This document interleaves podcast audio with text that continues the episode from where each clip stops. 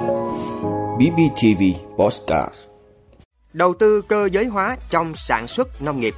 Tổ chức tháng cao điểm xử lý vi phạm tải trọng. Cấp hộ chiếu phổ thông mẫu mới từ ngày 1 tháng 7 Còn 28 triệu mũi tiêm chưa xác thực. Dòng vốn chất lượng cao hướng vào Việt Nam. Nhật Bản khuyến khích phụ nữ tham gia thị trường lao động. Đó là những thông tin sẽ có trong 5 phút sáng nay ngày 5 tháng 6 của BBTV. Mời quý vị cùng theo dõi.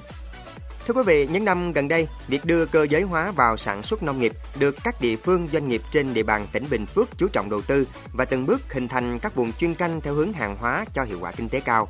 Cơ giới hóa trong sản xuất nông nghiệp đang mang lại nhiều hiệu quả thiết thực. Hiện nay tại các trang trại hợp tác xã trên địa bàn tỉnh, việc đưa các loại máy móc thiết bị hiện đại vào sản xuất rất được chú trọng.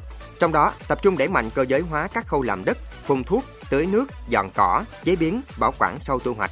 Trên thực tế, việc ứng dụng cơ giới hóa trong sản xuất nông nghiệp trên địa bàn tỉnh đã đem lại hiệu quả vượt trội.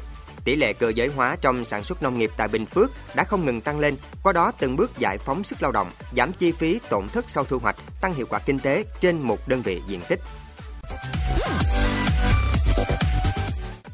Thưa quý vị, Thanh tra Bộ Giao thông Vận tải vừa ban hành văn bản về việc tổ chức thực hiện đợt cao điểm kiểm tra xử lý vi phạm về tải trọng phương tiện đường bộ từ ngày 15 tháng 6 đến ngày 15 tháng 7 năm 2022. Trong thời gian qua, tình trạng phương tiện tham gia giao thông đường bộ chở quá tải vẫn đang còn tiếp diễn trên một số tuyến đường bộ trong cả nước. Nhiều xe chở hàng quá tải lên đến 200%, cơ nới thành thùng trái quy định, Việc các phương tiện tham gia giao thông đường bộ chở quá tải đã gây ra mất an toàn giao thông đường bộ, gây hư hỏng về kết cấu hạ tầng giao thông đường bộ. Thưa quý vị, nhằm triển khai luật xuất cảnh, nhập cảnh của công dân Việt Nam, Bộ Công an đã ban hành thông tư quy định về mẫu hộ chiếu, giấy thông hành và các biểu mẫu liên quan. Theo thông tư, kể từ ngày 1 tháng 7 năm 2022 sẽ bắt đầu triển khai cấp hộ chiếu phổ thông mẫu mới. Mẫu hộ chiếu mới có nhiều cải tiến ưu việt hơn so với mẫu hộ chiếu cũ, được thiết kế công phu, khó làm giả.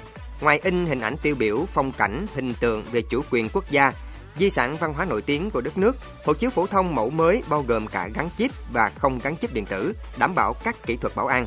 Trong giai đoạn từ nay đến ngày 1 tháng 7 năm 2022, Bộ Công an chỉ cấp phát hộ chiếu phổ thông mẫu cũ cho công dân trong trường hợp cần thiết, cấp bách như có giấy tờ đi chữa bệnh, có quyết định đi công tác hoặc có vé máy bay.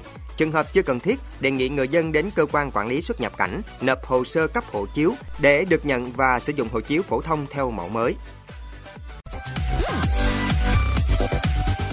Thưa quý vị, đại diện Cục Công nghệ Thông tin Bộ Y tế cho biết đến nay có hơn 31 triệu người được cấp hộ chiếu vaccine, nhưng vẫn còn 13 triệu mũi tiêm chưa cập nhật trong tổng số hơn 221 triệu mũi vaccine ngừa Covid-19 đã tiêm.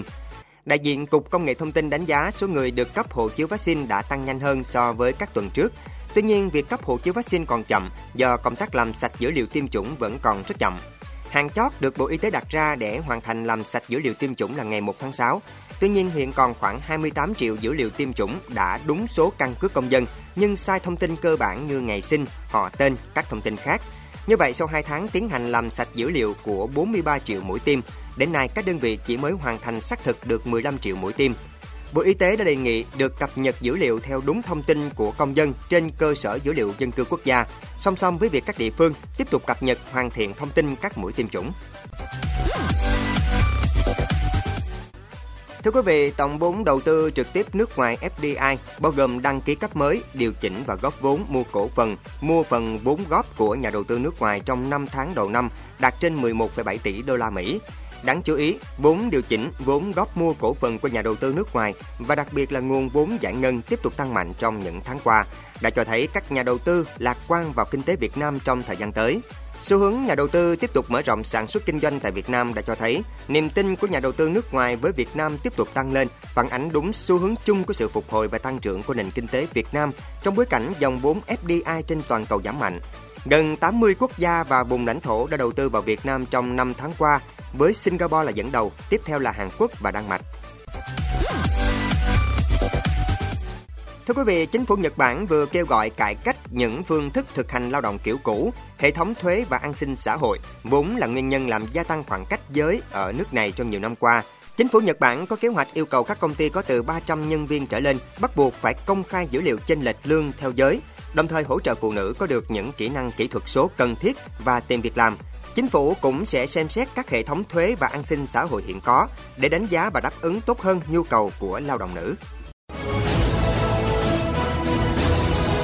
Ơn quý vị đã luôn ủng hộ các chương trình của Đài Phát thanh truyền hình và báo Bình Phước. Nếu có nhu cầu đăng thông tin quảng cáo ra vặt, quý khách hàng vui lòng liên hệ phòng dịch vụ quảng cáo phát hành số điện thoại 02713 887065.